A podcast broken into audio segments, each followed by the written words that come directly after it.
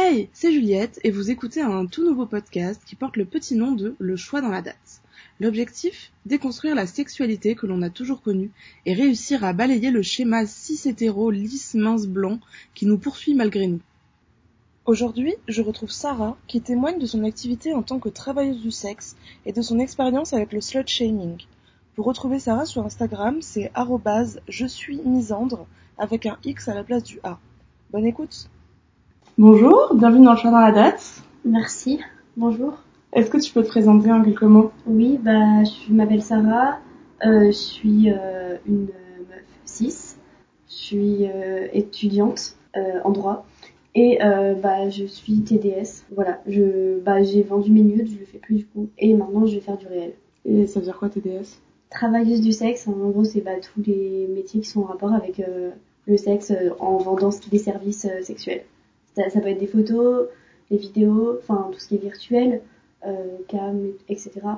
Euh, ça peut être aussi euh, bah, tout ce qui est réel, genre bah, pratique sexuelle, monétisée. Et du coup, je voulais parler de bah, mon expérience en tant que TDS, mais je voulais aussi parler du fait que, pour moi, ça a un énorme lien avec le slut shaming que j'ai vécu, enfin, que je vis, et en fait, je pense que c'est l'oppression la plus forte que j'ai vécue. Et, et donc, euh, bah, ça a complètement un lien avec euh, avec ce que je enfin, avec mon choix d'être TDS parce que pour moi c'est un choix. Euh, parce qu'en fait, bah, pour moi, c'était conscientiser euh, l'hypersexualisation que qu'on vit en tant que femme et et voilà, enfin dire ok, bah je suis sexualisée, genre bah ok, mais je demande de l'argent pour ça et donc voilà, j'en suis consciente et, et je, même, enfin, je me fais même de la thune dessus parce que de toute façon, euh, la sexualisation, elle est là, qu'on le veuille ou non, donc autant genre euh, en tirer profit. Et du coup, t'as eu une sorte de déclic, enfin, ça s'est passé comment? À partir du moment où tu t'es dit je vais être TDS euh, bah tout simplement enfin j'ai jamais euh, vécu enfin on nous dépeint vraiment l'image du travail du sexe comme si c'était euh, une fatalité comme si c'était genre le côté sombre genre en mode euh, bah pour un mec euh, si tu finis mal c'est que t'es un dealer et pour une meuf c'est que tu deviens une pute. Et euh, et pour moi enfin j'ai jamais j'ai jamais eu cette enfin j'avais cette vision là mais bah je sais pas on me demandait énormément bah, sur mon compte Instagram si je vendais mes nudes j'avais énormément de, de mecs parce que c'est que des mecs qui me demandaient si je vendais mes nudes au début je disais non etc puis je me suis dit qu'il y avait un marché à se faire il y avait de la thune à se faire et euh, j'ai commencé, puis au début j'étais un peu euh, mal à l'aise avec ça. Enfin, j'avais quand même un peu, euh, enfin, de la culpabilité dans le sens où je me disais bah, enfin je sais pas, c'est stupide, mais c'était inconscient, mais genre je perds ma valeur, enfin, ou on va moins me respecter, etc. Et en fait, bah, je suis, déjà, je suis très bien entourée, donc quand je l'ai dit à mes amis, etc., bah, personne n'a été réticent il y en a quelques-uns qui m'ont dit, enfin, mais c'était plus de l'inquiétude.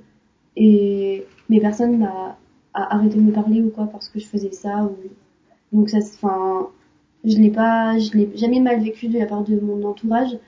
Euh, après, euh, enfin, c'est plus euh, les clients en fait, euh, parce que bah, en fait, c'est tellement stigmatisé le travail du sexe que qu'en fait les clients eux-mêmes, enfin en fait, les clients pensent qu'ils ont un droit sur toi quand tu fais ça. Euh, par exemple, euh, enfin, ils, pensent qu'ils ont le droit déjà bah, de te poser des questions indiscrètes, des questions sur ta vie, parce que bah, ils partent du principe que bah, si t'es une TDS, c'est que voilà, t'es, tu, tu leur dois tout en fait. Tu quand, enfin, l'expression genre, enfin, on dit toujours, euh, tu vends ton corps, alors qu'en réalité, tu vends des services. Et c'est ça, en fait, c'est tu fais la pute, donc tu mérites pas le respect, donc c'est complètement un lien avec le slut shaming. Et du coup, euh, bah, ils pensent qu'ils ont un droit, déjà le droit bah, de... Enfin, qu'ils ont tous les droits sur toi, puisque bah, si, euh, si euh, tu proposes ça, si tu vends ton corps, bah tu te vends toi, donc, donc voilà, genre t'as plus le droit au respect. bah déjà, enfin voilà, comme je disais, genre de te poser des questions indiscrètes et des questions privées sur ta vie. Est-ce que t'as un mec C'est quoi ta position préférée des trucs sur ma vie sexuelle, etc. Euh, et j'ai envie de leur dire euh, qu'en fait, euh, bah, est-ce que tu demanderais ça à ta boulangère? Parce que finalement, enfin, c'est un métier comme un autre. Et, et tu demanderais jamais à ta boulangère c'est quoi sa position préférée quand tu achètes ta baguette de pain? Tu lui demanderais pas est-ce qu'elle a un mec, est-ce qu'elle est lesbienne, non. Genre tu te contentes juste de payer et de prendre ta baguette. Genre elle te doit rien et moi je te dois rien non plus à part bah, ce que je te vends, c'est-à-dire des services. Et également, enfin ils pensent qu'ils ont le droit de mal te parler puisque voilà, enfin tu rentres dans une forme de déshumanisation parce que bah si tu fais ça, c'est que t'es pas respectable. Et, euh, et du coup, bah, c'est une forme de déshumanisation euh, où euh, vraiment, enfin, t'as le droit à des insultes, etc. Mais en fait, ils pensent qu'ils ont un, un pass pour tout ça, en fait. Tous leurs fantasmes sexuels, etc. Ils ont le droit de te les dire, etc. Alors que, bah, enfin, non, c'est que des, photos je voulais dire que voilà, il y a des clients comme ça, mais euh, il y a également des clients qui font ça en, en ayant conscience de ce que c'est le travail du sexe et euh, bah, le militantisme qu'il y a autour, etc. Et, euh, et voilà, et qui en fait, eux, ils savent que qu'en faisant ça, en fait, c'est aussi une manière de se, entre guillemets, se branler de manière éthique, ne pas aller sur un site porno et plutôt financer bah, des, des, des personnes qui font ça genre toutes seules, indépendamment, indépendamment voilà. Et, euh, et que enfin ils savent où leur argent va directement quand tu vas sur un site porno bah déjà euh, enfin c'est c'est genre euh, un système pornographique euh, le système pornographique est capitaliste et et voilà tu sais pas où ton argent va tu sais pas si les vidéos ont été volées si les personnes sont consentantes etc donc c'est pas du tout éthique. Après enfin encore une fois c'est pas le travail du sexe qui n'est pas éthique c'est l'industrie du enfin l'industrie pornographique et tout ce qu'il y a autour. Mais euh, et voilà. Qu'est-ce que ça t'a apporté? Parce que là, tu dis beaucoup de points euh, négatifs. Ouais. Mais il y a des trucs euh, positifs que ça t'a apporté, euh, le travail du sexe ou pas? Bah, C'est hyper empouvoirant de se dire que, bah, rien pour ta confiance en soi, de se dire qu'il y a des personnes qui sont capables de payer pour, pour toi, enfin, pas pour toi, mais pour des services, etc. Ou, enfin, pour te voir toi, t'avoir toi, enfin c'est hyper empouvoirant et de te dire que tu as le contrôle sur ça, euh, tu as le, le contrôle euh, sur euh, ton hypersexualisation finalement parce que quand tu enfin tu la plupart du temps tu l'as subi, c'est c'est pas du tout euh, tu la contrôles pas, tu l'as subi et là bah tu dis OK, euh, je suis hyper sexualisée mais bah voilà, je te, je te vends des photos, t'en fais ce que tu veux enfin tu voilà, t'en fais ce que tu veux et et j'ai de la thune dessus. Genre, c'est, c'est hyper euh, empouvoirant. Ça te fait gagner beaucoup de confiance en toi. Oui. Pour toi, le, du coup, le, c'est quoi le slut shaming et comment ça se traduit dans la vie de tous les jours? Et du coup, pour moi, enfin, le slut shaming, bah déjà, je pense que, enfin, personnellement, c'est l'oppression la plus forte que je vis. Euh, enfin, l'oppression euh, patriarcale la plus forte que je vis. Euh, c'est ça qui, a, qui m'a fait prendre conscience du féminisme et enfin qui m'a fait un peu devenir féministe et m'intéresser à, tout ça. Euh, voilà, je, bah, je peux définir le slut shaming, euh, enfin, comme ça. Euh, c'est le fait de stigmatiser une femme dont le comportement ou l'aspect physique est jugé vulgaire par la société. Et enfin, je pense que c'est la forme de misogynie la plus courante, donc celle qu'on vit le plus. Et donc, enfin, on la vit depuis qu'on est petit. Dès 10 ans, par exemple, quand on nous fait mettre un haut de maillot de bain, quand on est une personne assignée femme alors qu'on n'a même pas de poitrine. Euh, comme si en fait les, les hommes ils ont pas à voir cette partie de notre corps et c'est pas à eux de se poser des questions s'ils sont attirés par euh, le torse d'une petite fille. C'est à nous en tant que petite fille de se cacher, de prendre nos précautions parce que ce sera de notre faute, parce que euh, sinon on se respectera pas et, et parce que bah voilà on ce sera de notre faute s'il se passe quelque chose. C'est toujours de notre faute en fait. Au final, la culture du viol, elle est vachement euh, rapprochée du slut shaming. Exactement.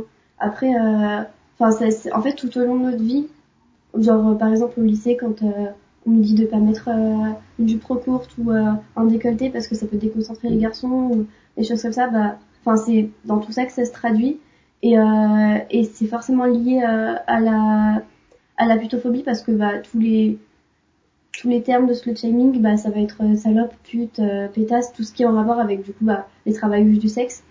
Euh, et donc c'est là qu'on qu'on voit l'énorme stigmatisation que qu'il y a dans la société de ce métier.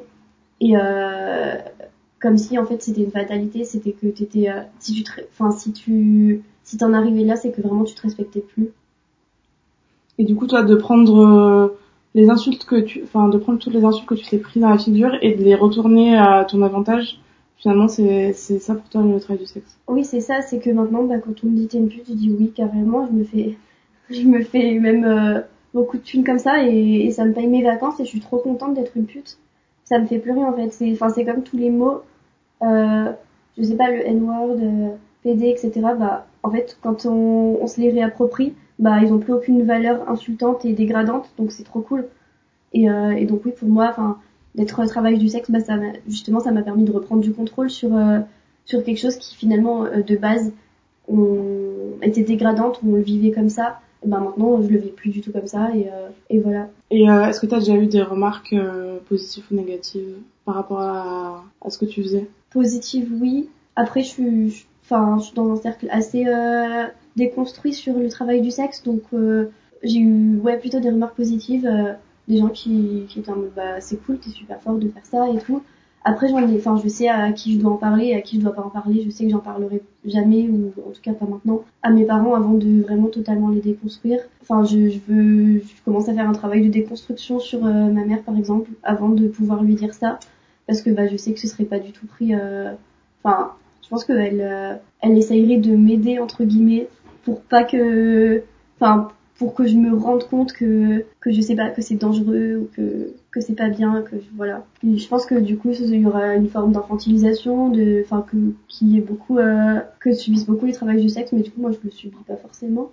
Mais euh, mais du coup oui je pense que ce sera une espèce d'infantilisation où il faudra m'aider il faudra me sauver pour euh, j'arrête de faire ça quoi. Parce que c'est vrai qu'il y a beaucoup de personnes qui se disent euh, féministes entre guillemets et qui sont euh, contre le travail du sexe et qui ont des arguments un peu euh, similaires, euh, toi t'aurais envie de leur dire quoi? Bah j'aurais envie de leur dire que bah déjà euh, la parole aux concernés, genre la plupart du temps c'est pas des c'est pas des, des personnes qui qui sont travailleuses du sexe qui disent ça et et c'est juste bah parler à la place des concernés et qu'en fait si elle parlait deux minutes avec des concernés elle verrait juste que en fait bah on est très bien on, on vit ça très bien on n'est pas tombé dans dans les dans l'aspect sombre de la société et que genre euh, enfin je sais pas moi je suis à la fac à côté euh, tout va bien genre euh, je suis pas j'ai des potes et je fais ça de manière hyper enfin c'est un choix.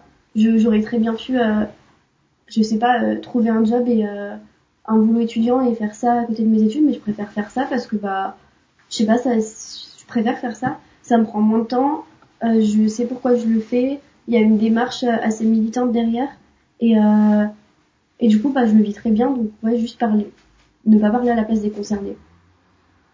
Et euh, du coup, euh, c'est vrai que sur euh, les réseaux, tu te montres assez. Enfin, t'es pas pudique, on va dire.